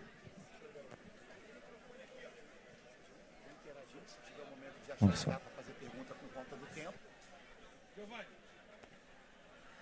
Gente, boa noite. Quem é que trouxe você aqui? Foi a baleia, não foi? Foi ou não foi? Não, não foi a baleia. Você veio por causa do tema. O tema é um tema importantíssimo. É um tema que mexe com a vida. Mexe com a vida enquanto fala de morte. A morte está literalmente em todos os lugares, não é? Por onde a gente vai, a gente vê a morte, a gente vê cenas de morte e a gente se assusta com a morte ainda. E graças a Deus que a gente ainda se assusta, pelo menos, com a morte. Porque é tanto caos, é tanta dor, é tanta coisa ruim ao mesmo tempo agora, que a gente vai se dessensibilizando em relação a tudo. A gente se embrutece. E de repente a morte, curiosamente, sensibiliza a gente para a vida. Você não acha interessante isso? Eu acho. E todo mundo aqui, ou pelo menos a maioria, tem Netflix, certo? Vamos fazer uma pesquisa? Levanta a mão aí. Quem tem Netflix em casa? Olha aí. E eu vou fazer uma outra pesquisinha rápida. Quem é que assistiu 13 Reasons Why? 13 razões pelas quais? Olha aí quanta gente. Eu fiz a mesma pesquisa lá na Toca 90% assistiram. Talvez alguns deles tenham assistido a série sem que você saiba, porque dá para assistir no celular, inclusive. E a gente está falando de baleia azul, a gente está falando de morte, de suicídio. Como eu disse, eu vou dizer de novo que assusta demais a gente, está muito perto da gente, muito mais perto, está dentro da casa da gente. Por isso é que você está aqui, para pensar sobre isso para tentar trazer algum esclarecimento e alguma luz nesse tema tão sombrio. Por isso que você veio. E graças a Deus porque você veio. Porque se você veio é porque você está pronto para tentar mudar algumas coisas que não são difíceis de serem mudadas e são preventivas para que isso não aconteça dentro da tua casa. Se aconteceu na casa do vizinho, ou se aconteceu aqui no bairro, ou se aconteceu perto de você, pode acontecer na sua. Neil, eu estou vindo para cá, e antes de vir para cá, eu fiz uma visita na casa de uma menina que está jogando jogo, lá no recreio. E a menina, cara, não sai mais do quarto. Ela joga a noite toda, além de outros conteúdos que ela assiste na internet e já está com 69 faltas na escola. Uma menina linda, de 13 anos de idade. Assusta. Então a gente precisa debater e precisa falar sobre vida. A gente precisa falar de relacionamento. A gente precisa falar de amor. A gente precisa falar de sensibilidade, de percepção da dor do outro, sem que o outro tenha que verbalizar a própria dor. Sentir o outro numa intimidade tão profunda que você transpire ou inspire sensibilidade para tocar outro, para desligar a televisão, para fazer uma coisa simples, como estar com seu filho ou sua filha, simplesmente estar com ele. Parar com essa loucura em que você não tem tempo para coisa nenhuma, e se você não tem tempo para estar com eles, alguém vai arrumar um tempo para entrar no coração e na mente deles. Então é por isso que a gente está aqui. Neil, contigo. Eu não vou falar mais não. Perguntas. Alguém tem pergunta que gostaria de fazer? Olha, o Flávio está ali com o microfone. Ninguém Vamos tem lá? pergunta? Tem ali, ó. Vai chegar o microfone? Vai chegar o microfone para tudo. Tem que ser correndo, Flavão. Isso, garoto. É, eu sou professora de língua portuguesa do município do Rio. E hoje eu tive dando aula para o meu nono ano e eu tinha 19 alunos na turma hoje. Desses 19, três me confessaram que já praticam a automutilação. E a gente percebe assim que da, da automutilação para a entrada num jogo desse é um pulo muito rápido, é um pulo muito curto o jogo passa a ser uma bênção. Sim, é. E não, não é algo tão desconhecido para eles, porque o jogo é praticamente, né? É, é, é, a maior parte do jogo é automutilação, pelo que eu pude ver. E assim, eu estou aqui como mãe também, mas eu sou mãe de duas crianças pequenas, uma de 10, uma de 7. Mas eu estou aqui também como professora. Eu trouxe as produções de texto que eu dei para eles hoje. Porque eu falei, eu preciso que vocês me ajudem a entender. Eu sou adulta, eu já não consigo mais pensar como adolescente. Aí eu coloquei no quadro. Falei, por que um adolescente começa a se cortar? Eu falei, gente, me ajuda a entender. Me ajuda a entender. E aí eu tenho três produções de texto aqui. E eu vim para casa pensando isso. Eu estou nervosa demais, porque hoje eu, eu tenho uma outra turma de sétimo ano e hoje eu tive que convocar, hoje, ligar para um, para uma avó que cria aluna. Eu tive que ligar hoje porque a menina está. Eu peguei a menina com desenho, com frases sobre suicídio. 12 anos. 12 anos, se automutilando também. Quer dizer, não foi só na turma do nono hoje, foi na turma do sétimo, aqui, subúrbio do Rio. Então, assim, é, acho que todos os segmentos da sociedade precisam de ajuda. Então, eu estou aqui assim pedindo ajuda. O que, que eu faço enquanto professora, já que a minha atuação é assim, é limitada. Enfim. É. Então, uma das, das dos grandes dilemas de quem trabalha com gente, eu, eu faço isso há 30 anos, é você ver gente morrendo, você não pode fazer nada. A vida dele escorrega da tua mão assim, ó. Porque toda ajuda a um terceiro é limitada. Gente diz, aponta, é, tudo mais. Mas a gente tem que ver gente morrendo todo dia. É desesperador. Aí, como eu falei na introdução da minha palavra, nós que somos pais, na idade deles, a gente estava na rua. A gente queimava a energia. Nós tínhamos gás e queimávamos, cara. Hoje eles sonegaram-lhes a rua, eles não podem mais ir para a rua, não podem mais correr, não podem mais gastar essa energia. Essa energia fica aqui tonificada. Potencial não desenvolvido. Então, ele não sabe que isso é um potencial não desenvolvido. Isso gera angústia. Carregar esse peso, essa energia não, não discernida é infernal. A casa adoeceu. Por exemplo, eu moro num prédio de frente para essa rua e, e tem um prédio de frente para outro. E todas as noites nós vemos um casal se digladiando, gritando, se xingando até altas horas da noite. Tem um garoto que a gente vê que ele fica no quartinho dele quieto. E a gente fica pensando, meu Deus, o que será dessa criança? Qual a imagem que essa criança tem de casamento? Qual a imagem que essa criança tem de relacionamento? Que imagem essa criança tem de amor? Que imagem essa criança tem da vida? Bom, o mundo dela está sendo gestado pela relação dos pais. Desse mundo, uma criança como essa só quer se livrar. Quando ela se encontra com outros mundos, e algumas crianças dessas que têm até um mundo mais ou menos, se torna, embora um amiguinho, um mundo que ele não acredita que exista. Porque ele vê o mundo a partir da sua lente. Então, é, viver se torna um fardo muito grande. Ele quer se livrar disso. Porque ele está preso dentro de um quarto que virou o seu refúgio. O mundo dele é do tamanho do, do, que a lente dele alcança. Ele tem que ir para a escola por pura obrigação. E quando uma pessoa chega a se cortar, Cama Forte deve responder melhor do que eu. Por que, que ele se corta, professora? Porque quando ele sente essa dor, ele se esquece dessa aqui. Ele se corta para se aliviar. Quando eu corto aqui, sinto dor, eu esqueço daqui. Então, não é prazer, não, é escolhendo a dor menor. Então, ah, eu não acredito, talvez que a Forte possa melhorar minha resposta, que exista a cura fora da família. A família é o foco adoecedor, antes a célula máter da sociedade, hoje a matriz de todas as doenças. A escola se torna paliativo. Você vai fazer tudo que pode.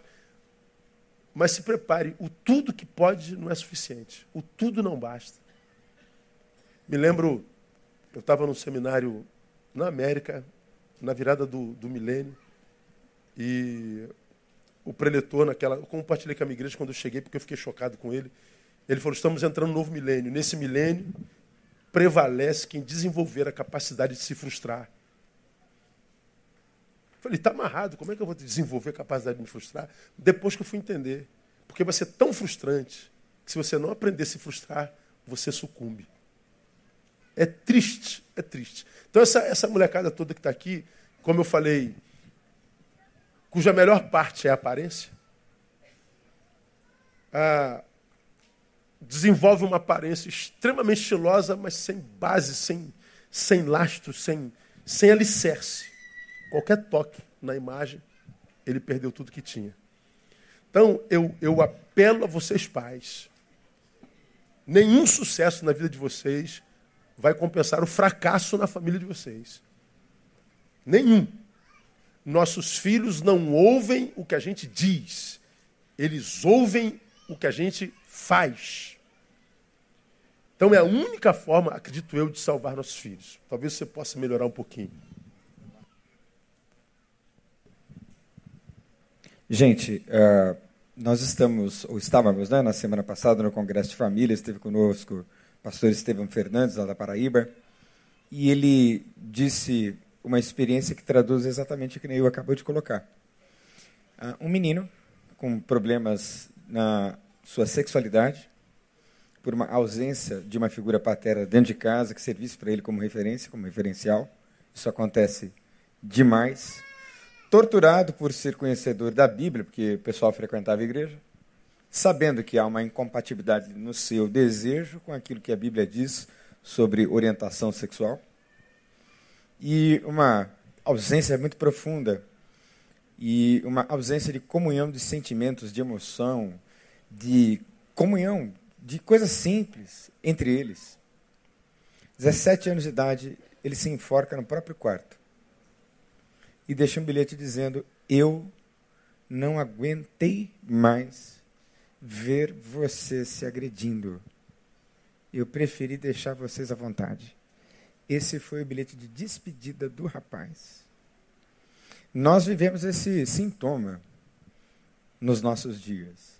Porque, do ponto de vista técnico, depressão tem uma classificação, tem uma série de sintomas onde você enquadra, tem um período no qual ela se desenvolve, ou seja, tem um curso como expressão patológica da tristeza. Porque a tristeza é um sentimento muito importante, tanto quanto o medo. Imagine se não houvesse tristeza. Se não houvesse tristeza, não haveria, por exemplo, conversão. Ora, o que é conversão? Conversão é o Espírito Santo de Deus que nos entristece e nos faz sentir também uma outra emoção muito próxima. Nos faz sentir nojo da nossa antiga vida. E nós nos entristecemos por conta de quem um dia nós fomos e nos alegramos agora com quem nós estamos nos tornando por causa da ação do Espírito de Deus. A tristeza possibilita o pensamento analítico. Então, a tristeza é sim uma companheira importante para o crescimento na vida, a habilidade de se frustrar, tanto quanto o medo.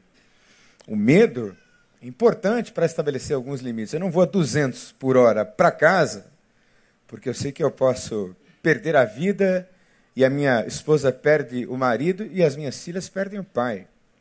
Então, por isso, eu faço juízos relativamente saudáveis a partir dessa emoção tão importante. Mas o medo pode se expressar de maneira patológica, ganhando um contorno de ansiedade. E tristeza patológica e medo patológico, eles têm um remédio que está aí no seu colo que é afago, abraço, carinho, intimidade, contato, presença, beijo, cheiro. Coisas simples que não custam nem um centavo. Eu decidi me disciplinar e estar muito junto das minhas filhas. Eu tenho duas. Tenho uma de 21, que está fazendo medicina lá em Petrópolis. E aconteceu uma coisa muito interessante. Né? Eu falava com, com o Neil que ela perdeu o telefone celular, que é um telefone caro, né? Eu até brinquei com, uh, com a igreja, preguei semana passada numa igreja, e ela me telefonou e me disse, pai, roubaram meu telefone, que era um iPhone 6. E aí eu disse para ela, você está bem, filha? Aconteceu alguma coisa? Está tudo bem com você? Ela disse, não, pai, está tudo bem comigo. E aí eu disse assim, eu tive uma visão de cifrões. Já sabe por quê, né? Porque eu vou ter que comprar. Aliás, já comprei um telefone para ela. Mas eu pude dizer para minha filha o seguinte: vim para casa. Pega o ônibus e vem para minha casa, porque você tem casa, você tem pai. Vem para casa. E aí ela veio chorando. Veio para minha casa, porque a minha casa é a minha casa de porta aberta para os meus filhos. Coisa simples. Eu digo para minha filha sempre, todas as vezes, e repito, e procuro viver, obviamente, o meu discurso. Eu digo, você sabe que o seu pai te ama, não? Que a gente verbaliza fácil às vezes. Mas comunicar o sentimento é uma outra coisa. Completamente diferente. Estou falando de um outro nível. E lá na igreja do Purim, eu trouxe as minhas filhas, contei a minha história e perguntei para minha pequenininha que já sofreu bullying na escola. Sabe por quê? Porque ela é gordinha. As duas sofreram bullying. Como é que eu vou municiar essa menina contra esse ambiente perverso que nós temos? Só tem um jeito de gerar nela uma certeza muito profunda de que eu a amo. E aí eu perguntei de novo para minha filha, filhinha, você tem certeza que seu pai te ama? E ela fez assim, uhum. Na frente da galera toda. A maior competência, a lição mais importante, a lição base de todas as outras, é gerar a certeza no seu filho e na sua filha de que eles são amados de verdade do jeito que eles são. É não projetar neles aquilo que você gostaria que eles fossem, Minha filha vai fazer medicina porque sempre quis fazer medicina desde os 5 anos de idade. Então tá lá. Mas eu dizia para ela: olha só, se você for balconista de shopping, eu vou te amar do mesmo jeito. E para pequena eu digo: você vai ser o que você quiser ser, e eu vou com você até o inferno. Porque eu decidi amar vocês. Então tem uma coisa que eu faço, né, eu? Chuto o balde de vez em quando na semana, aí eu vou buscar minha filha, pego de surpresa. Chego lá sem avisar, sem avisar a escola nem nada. Ela pode chamar a Sofia, por favor. Aí a Sofia vem. Você sabe o que, que ela me diz quando ela me vê? Uma palavra tão forte, tão poderosa, que carrega um significado que é a expressão de quem Deus é. Sabe o que, ela me diz? Ela me diz: Pai. Olha só, não troco isso por absolutamente nada. Porque agora, a minha filhinha que se sabe amada, decidiu o seguinte: lá na escola tem o grupo das Barbies, né? Cara, coisa mais ridícula. Ridícula. Não, por favor. A gente já não vai mais em festa de. Casa de festas. Por favor, se você tem uma casa de festas aqui em Sulacap, Deus te abençoe, te dê muitas festas. Mas a, a gente decidiu lá no Recreio não ir. Porque lá tem um negócio, cara, que os pais pegam a filha ou filho, sobem com ele no palco como se ele fosse assim um superstar, e aí ele chama. Ó, aconteceu lá na toca. Quem é que estava na toca? Vamos dizer, sai capeta. Vamos lá. Sai capeta do som. Mas muito bem, volta aqui comigo. Volta aqui comigo que é sério. Aí ela sobe no palco e chamam só as amiguinhas preferidas. Aí as amiguinhas preferidas desfilam e os outros amiguinhos ficam com cara de babaca olhando para o palco e babando. Eu falei, eu não vou fazer esse, essa coisa perversa com a minha filha para ela se sentir deslocada e menos do que as barbas do palco. Todas magrinhas, enfeitadinhas e as mais riquinhas. Assim, tô fora. E aí a minha esposa observou a Sofia. Você sabe o que a Sofia fez? Ela e andou. Ela foi lá para o parquinho e foi brincar lá. E agora a minha filha, Sofia, ela já não anda, e já não está muito preocupada com o que as Barbies estão dizendo. Porque ela só anda com quem decidiu amar ela também. Então ela já consegue discernir quem são as amiguinhas com as quais ela pode andar. Então é isso, porque ela, desde muito cedo, já mesmo sendo gordinha, está aprendendo a se aceitar, porque ela sabe que nós a aceitamos e Deus a aceita também, e ela não tem a obrigação de ser perfeita. E vou deixar, deixa aqui para o Neil falar, eu sei que ele fala muito bem nesse tema os nossos adolescentes estão, você que tem aí 30, menos, mas você que já tem 40 para lá, você já não consegue mais fazer imersão no universo deles, que é um universo digital, que é o um universo das mídias sociais. Quem assistiu a série 13 razões pelas quais a pessoa cometeu suicídio, né? Hannah Baker, que é a principal a personagem do, da série, o que, é que acontece na série, gente? ela vai para um parquinho com um sujeito que era o primeiro namorado da vida dela. E aí esse cara tira uma foto dela, quando ela desce no escorregador e tira a foto da calcinha dela. Aparece a calcinha assim no vento. O que, que esse cara faz? Ele mostra para um colega no colégio, e esse colega no colégio espalha para geral.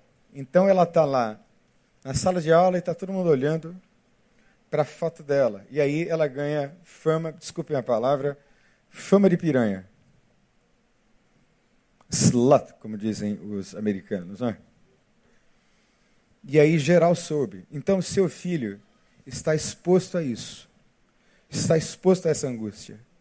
Se ele não está devidamente blindado do ponto de vista de um ambiente dentro de casa saudável, você pode ter certeza que ele é uma presa fácil e vulnerável a todo tipo de predador. Todo tipo de predador. Neil. Mais pergunta? Mais uma. Lá no fundo.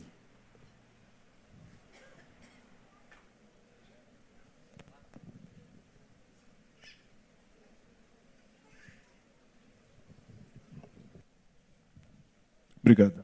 Boa noite, pastor. Boa noite, igreja. É, estamos vendo que existe um grande abismo emocional, um grande abismo relacional entre pais e filhos para que essa maldição aí consiga alcançar os seus objetivos. A minha pergunta é simples. A gente começou analisando a nossa infância com relação a essa infância pós-moderna e essa, esse grande abismo também que existe. Pastor, o quanto auxilia, auxiliaria o esporte para suprir esse princípio, não esse abismo, mas para essa energia enclausurada dentro de cada jovem, para de repente evitar essa procura por essas coisas estranhas que a gente está vendo. Quanto o senhor acredita nisso? Nossa, eu acredito 100% no esporte. Aliás, eu acredito 200% no esporte, cara. Eu acho que, que o esporte tinha que ser tão importante quanto o português. Desculpa os professores de português. Ah, o português me ensina a falar bem. A saúde me ensina a, a usá-lo, a levá-lo, a conduzi-lo. Sei lá, o esporte eh, me ajudaria a, a, a me libertar dessas energias que estão aqui não utilizadas. É, saber que eu tenho potencial para carregar 10 sacos de cimento e eu estou no lugar carregando um quilo de cimento, embora esteja fazendo alguma coisa, nunca vai me gerar plenitude, porque eu sei que eu poderia carregar muito mais. Eu vou ter que dar muito mais viagens. Eu vou me cansar mais carregando um quilo do que carregando 10 sacos de cimento. Então, ah, como nós somos esse ser que eu falei, bio, psíquico, é, espiritual e sociológico, evidentemente, a saúde está na, na, no equilíbrio dessas dimensões todas. Então nós temos aí uma geração malhada, beça, mas inútil. Nós temos uma geração nerd, inteligente pra caramba, mas não malhada. Nós temos uma geração malhada e intelectiva, intelectual, mas não tem transcendentalidade. Nunca encontra plenitude. É o que nós falamos na nossa palestra. Então, se, se, se nós pudéssemos a, a incentivar esportes nas escolas, se tivesse esporte nas igrejas, se tivesse esporte em cada canto, em cada praça, se nossas crianças tivessem direito à rua, eu falei aqui, cara, que nossas crianças perderam direito à rua. Não é? Então elas não se movimentam. Elas estão aqui, ó, nesse negócio. Estão, ah, vamos jogar. Quer dizer, jogo é. Né, na nossa época, jogo era jogo. Nós éramos os personagens, hoje não. É aqui. Então, é, eles têm LER. Lesão por esforço repetitivo, com 15 anos de idade. Então, é, essa energia precisa ser canalizada para algum lugar útil. A algum lugar útil. O esporte seria, seria sem dúvida nenhuma. Agora, com esse, com essas, com essas, é, esse desafio que nós distribuímos para os pais, ah, eu vou repetir. Filhos, cobrem de seus pais. Combinar um dia de princesa com sua filha. É, mano. Sei por quê. Ir, ó, ao verbo, ir no cinema, botamos ali entre parênteses, em um dia de promoção no início da semana. Dizem que na segunda-feira é metade do valor. Que semana. Terça-feira? Pois é. Só que a gente fala assim, mas para que, que no cinema? Tem Netflix. É para sair de casa, ô miserável. É para estar tá junto. É só para se movimentar. É só isso a combinar um dia para saírem todos os filhos juntos. Porque se, se a gente não tem esse costume, nossos filhos não desenvolvem esses hábitos e tudo que eles não quererão é estar com a gente mesmo. Porque a rua é prazerosa. Ah, passear em um parque. Aí o pai fala assim, mas é uma caretagem, pastor. Pensa neles, o animal. Pensa neles. Pensa nele, você já, já vibrou em parque, você, você rodou muito em dangue. Fala a verdade. Não é? Vomitou e tudo. Eu vomitei a uma vez no banho. Eu não ando em nada que rode, nada. Na minha infância eu rodei naquele, eu vomitei o parque todo. Nunca mais andei naquilo. Visitar o museu. Vai lá, tem o Museu de Arte Moderna lá. Tem, tem do lado tem o aquário, tem o Museu do Amanhã. E tem museu que não acaba mais, cultura. Pai levar o filho no barbeiro, ele vai cortar cabelo, vai junto. Corta, não, tem máquina em casa, leva pro barbeiro, cara. Sai com o moleque. Um dia de esporte. Aí, pai, um dia de esporte. É, leva o gordinho para correr atrás da bola. Vai infartar, mas que ele infarte correndo, né? E não comendo Big Mac, né? Bota esse moleque para se mexer. Fazer uma refeição à mesa, não é, né? Com um prato na mão comendo. Um dia na semana senta à mesa ali, desliga o celular, vamos comer só nós quatro. O mundo inteiro não precisa saber disso, não. Não precisa fotografar o prato, dizer que está no, no, sei lá, no restaurante na Zona Sul. Não, como os quatro. Bota o papo em dia. Deixar a TV e o celular de lado e fazer uma noite de jogos de tabuleiro. Tirar um dia para conversar sobre os sonhos dos seus filhos. Aqui, viu? Eu falei, ó, um jogo de tabuleiro, eles vibraram aqui, ó. Nem. Ó. Ficou vermelho, pai? Fala a verdade. Se não ficou, não é só tecnologia. Não é? Se você não tem interesse no filho, tem muita gente do lado de fora que tem interesse. Inclusive que eles morram. Inclusive que eles morram. Então são, são, são besteiras que não custam quase nada, cara. Quase nada. Então, eu acho que, que nossos filhos precisam saber que são importantes para nós. Mais do que o nosso ministério, mais do que o nosso trabalho, mais do que a nossa fonte de renda, mais do que o nosso tempo de estudo. Mais. Se eles se sentirem importantes em casa, quando levarem-no, eles vão sentir saudade de casa. O problema é que quando em grande escala eles são levados e não sentem saudade de casa, não voltar é um ganho. Não voltar é um ganho. Então, como nós publicamos, a baleia azul é um fruto. Não é a árvore, não é o problema. O problema é a gente.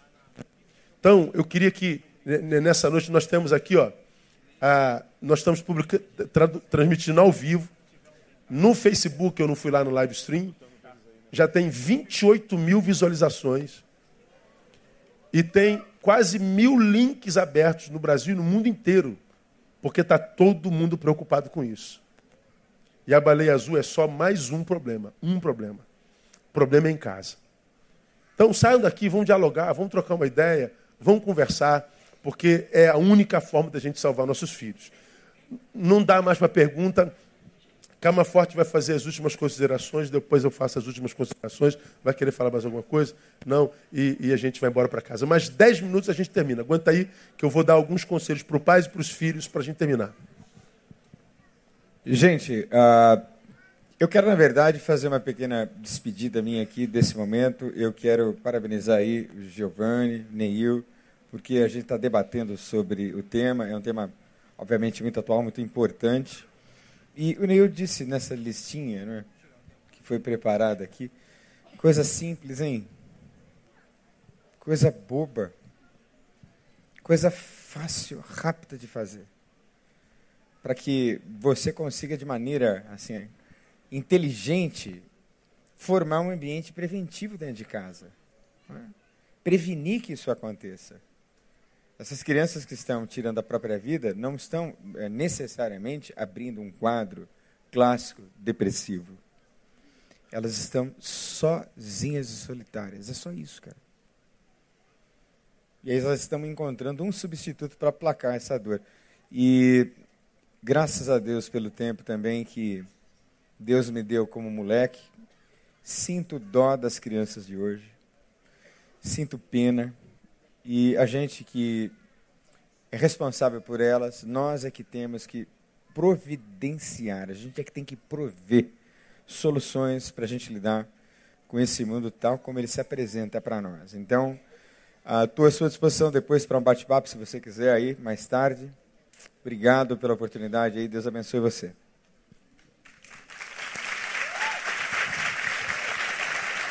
Obrigado, Daniel. Você é sempre abençoado. Dois conselhos finais. Primeiro, para os pais. Transforme-se num semeador e semeie no coração de seu filho. A gente só colhe o que semeia. Não intente colher algo do teu filho que você não plantou. Há muitos pais, como aquele que eu citei no início meu, da minha palestra. Meu filho só me dá desgosto. O que, que plantou no coração do filho? Então, que a partir dessa noite você se transforme num semeador. Como é que a gente semeia no coração do filho? Primeiro, arrependendo-se. Como pais, em muitas áreas da nossa vida que a gente precisa de arrependimento. Arrependimento mesmo. Arrependimento é conversão. A Deus não. Conversão ao filho. Porque isso é uma promessa da palavra. Ele converterá o coração do pai ao filho e do filho ao pai, para que ele não fira a terra com maldição. Uma terra onde pais e filhos estão em litígio é uma terra amaldiçoada. Acaba-se a família, amaldiçoa-se a terra. Então, a, a forma de salvar nosso filho é conversão. E os frutos desse, dessa conversão é perdão e mudança de posturas. A gente pede perdão e muda de postura. Que faça isso hoje. E eu volto à tecla inicial. Que tipo de Deus teu filho acha em você? Então, perdão e mudança de postura. Nossos filhos precisam mais do que um pai para obedecer, precisam de um pai para seguir. Pai que se arrepende e pede perdão e muda a postura, tem no filho um discípulo. Ele vai seguir seus passos. Então, esse é o conselho que eu dou aos pais. Aos filhos, a vocês que querem honrar os pais, eu dou um conselho: amem-se. Amor próprio. Porque o que eu vejo muito adolescente, pré-adolescente, fala: meu pai não me ama. Ok. Você não tem ingerência sobre o amor do seu pai. E será que você tem moral para dizer e reclamar que o teu pai não te ama se você mesmo não se ama? Então você precisa se amar. Porque se eu não me amo, não posso nem reclamar da ausência do amor do meu pai. Eu sei que é difícil, mas é possível. Há quem não conheça pai, há quem não conheça mãe, há quem foi abusada pelo pai e tem amor próprio. Então você pode botar na sua cabeça, cara, eu queria muito que meu pai me amasse, eu queria muito que minha mãe me amasse, com postura, com presença, com exemplo. Mas eles não fazem, então, meu Deus do céu, eu tenho que fazer isso por mim. Cresça na dor. Você já pode fazer isso.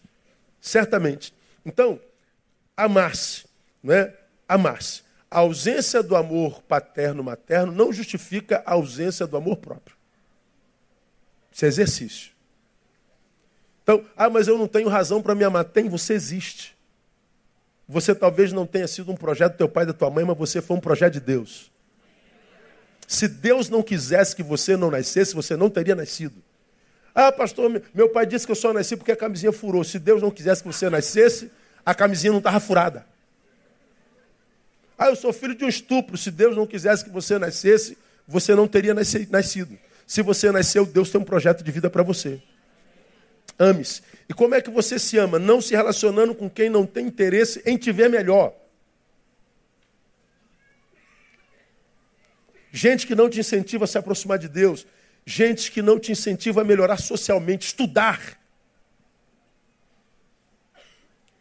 Que só te leva para zoação, para balada, para. Pra... Então, se não te incentiva a, a desenvolver é, relacionamentos melhores, saudáveis, afetivamente falando, é, é, é mostrar que você não está se amando. Então, você precisa se amar. Relacionamentos errados incapacitam o sujeito a viver a vida certa. Como que vai viver uma vida certa se se relaciona errado? Não tem como. Amem-se. Amar é compreender que juventude não é época apenas para curtir, é época para se preparar para o resto da vida. Então adolescência não é só a, a, a, era da zoação, é a era na qual você vai decidir o que, que você vai ser no resto da vida. Ame-se.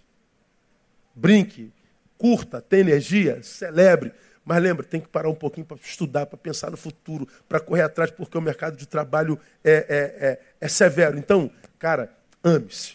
Pai, arrependa-se, muda a postura. Seja um referencial para os teus filhos, que eles encontrem em você um, um, um exemplo a ser seguido. Seja um semeador, semeie nele. Filhos, amem-se.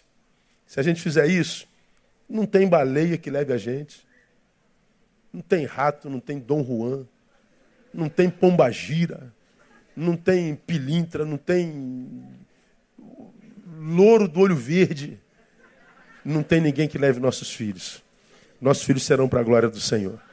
É o que a gente espera no nome de Jesus.